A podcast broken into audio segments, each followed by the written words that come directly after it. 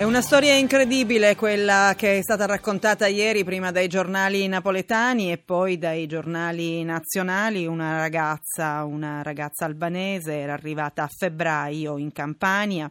La promessa, come al solito, è sempre quella, un lavoro, in questo caso un lavoro da barista. Qualche ora dopo però l'amara sorpresa. Eh, la stazione ferroviaria, il piazzale della stazione ferroviaria di Caserta, costretta a prostituirsi. Non sapeva neppure, non sa neppure neppure una parola d'italiano e allora i suoi aguzzini hanno fatto presto, le hanno scritto un numero sul palmo della mano, 30, è la sua eh, tariffa sessuale. La ragazza eh, ha 24 anni, dopo pochi giorni ha chiesto aiuto ai carabinieri che eh, lì passavano per strada ed è stata liberata. Oggi eh, in Vaticano c'è una conferenza, la conferenza contro la tratta e Papa Francesco ha scelto di incontrare quattro ex prostitute eh, straniere. Eh, vivono sotto protezione perché molti di loro cercano di sfuggire ai loro aguzzini. Io saluto Fabio Scaltritti, responsabile della comunità di San Benedetto al porto di Genova.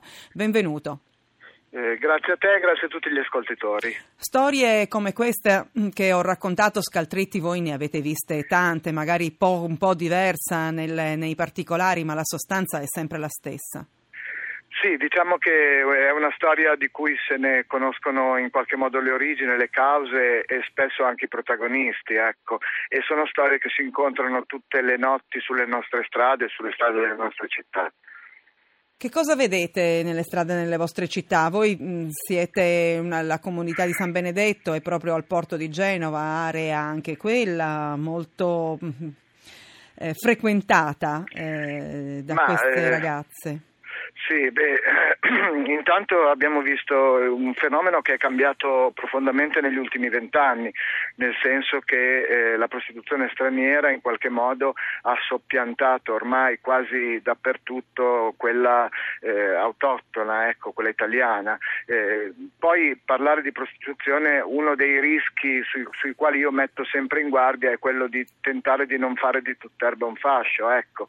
Eh, ci sono sicuramente delle vaste aree che parlano di sfruttamento, di tratta, di sfruttamento di donne, però il rischio è quello di associare la parola sfruttamento al termine prostituzione. No, molte dire, scelgono di farlo. Sem- non è sempre così, certo, esatto. molte scelgono di farlo, molte esatto. altre, come nel caso di questa ragazza albanese, certo, il suo, il suo desiderio, il suo pensiero quando è partita dall'Albania non era quello di fare la prostituta. Accade sì. e voi vi occupate di quelle storie, ma anche di queste. Sì, anche di queste e infatti bene ha fatto la ragazza a chiamare i carabinieri, questa è un'indicazione che diamo anche noi e che suggeriamo e per la quale ci poniamo anche spesso come mediatori, nel senso che offrire un'alternativa alla strada vuol dire comunque eh, l'emersione di un fenomeno di illegalità, di sfruttamento, di violenza e la conseguente denuncia.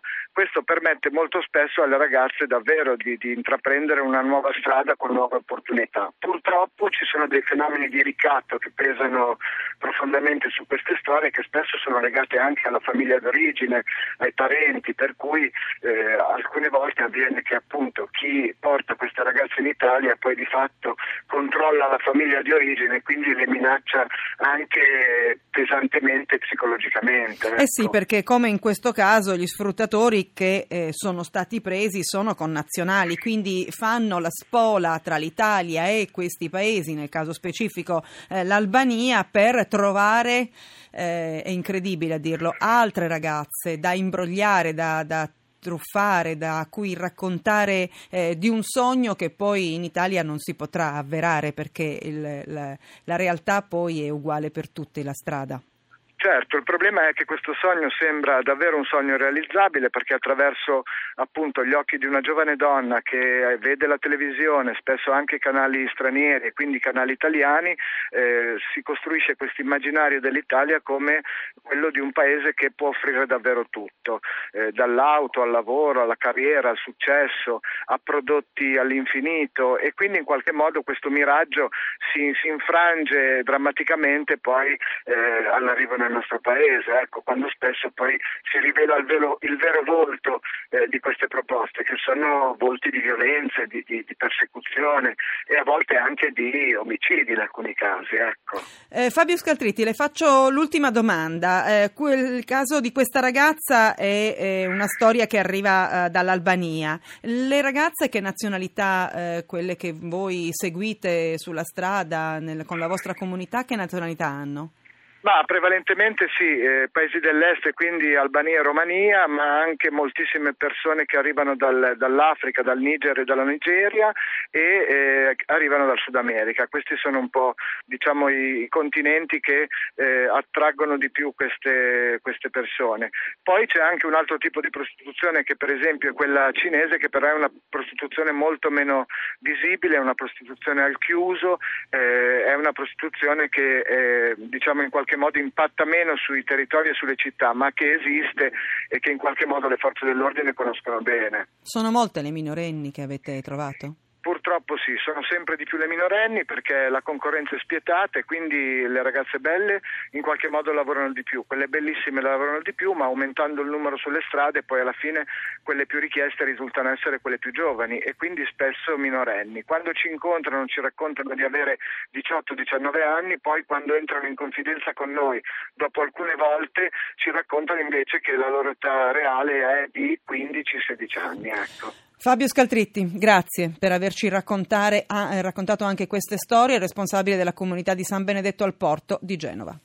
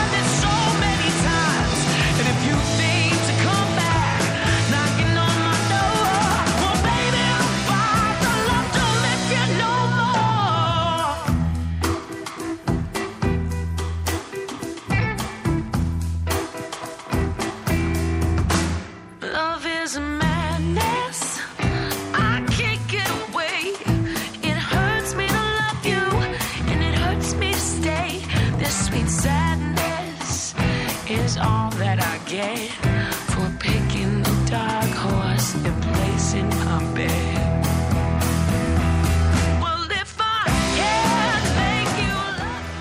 Dopo un anno sabbatico nel 2013 ritorna eh, la uh, Cartoons on the Bay, un anno di pausa e ora la nuova edizione del Festival internazionale dell'animazione organizzato dalla RAI a Venezia. Saluto Giorgio Cavazzano, benvenuto.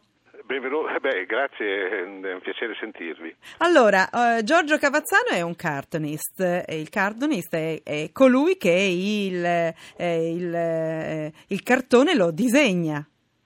Sì, eh, certo, la, la, matita fa parte oramai da, da, parecchi anni della mia vita. E, sì, disegno, disegno fumetti, disegno soprattutto per eh, i personaggi disneyani e, e, anche altro.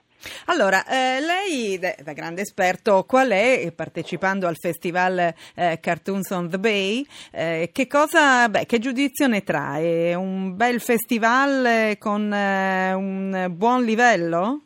Beh, direi livello altissimo perché mm. eh, noi della giuria abbiamo visionato eh, quasi tutto il materiale che, che, è arrivato qui, un materiale di, di, di una bellezza eh, sinceramente eh, elevata, ma eh, infatti la, eh, stabilire poi il vincitore mm, e i vincitori è stato così, insomma è un, eh, un passaggio molto, molto interessante. Ecco. ecco. per le varie categorie avete individuato un vincitore. Le posso già chiedere, senza svelare nulla, chi sta vincendo, quali sono i cartoon che stanno raggiungendo la vetta? Ahimè, guardi, eh, ordine, ordine eh, non si può svelare ancora niente. Comunque c'è anche un italiano, c'è anche l'Italia. Tra, tra ecco i... qua, questo volevo capire. L'Italia è fra i vincitori, non sappiamo sì, in sì. quale categoria, non sappiamo qual è il nome, però insomma allora le chiedo subito, tra gli, anche per cercare di, insomma, di arrivare a quel nome, che naturalmente è impossibile, eh, quali sono i paesi che più, più forti hanno partecipato, con più forze hanno partecipato? Ma sicuramente la Francia, poi la Germania, eh, la Russia ha portato dei, dei mm. prodotti molto interessanti e, e, anche l'Inghilterra. Eh, dall'Inghilterra hanno, hanno proposto una, un 45 minuti di, di, di, di una bellezza, accidenti, eh, veramente bella, alta. Allora, naturalmente eh, questo festival è ospitato nella splendida cornice di Palazzo Labia, che è la sede, eh, la sede della RAI di, eh, di Venezia. Eh, splendidi, splendidi, splendidi... Affreschi del Tiepolo. Eh sì, ecco qua. Che, insomma... Forse zio Paperone eh, chiederebbe quanto costa tutto questo. Allora mi viene da chiederle subito, ma lei eh, farà un cartone in cui Paperone è ambientato, insomma, si aggira per i palazzi palazzi, per, le stanze di Palazzo Labia? Ma sarebbe una storia molto interessante perché luoghi così anche misteriosi in Venezia eh, non, non mancano. Certamente questa sede è di una, di un'incredibile bellezza. Speriamo che sia di buon auspicio questo, per questo Festival dei Cartoons on the Bay eh, dal 10 al 12 aprile a eh, Venezia. Grazie a Giorgio Cavazzano. Ora c'è il meteo, poi c'è il giornale radio e Baobab termina qui. Appuntamento a domani. Grazie.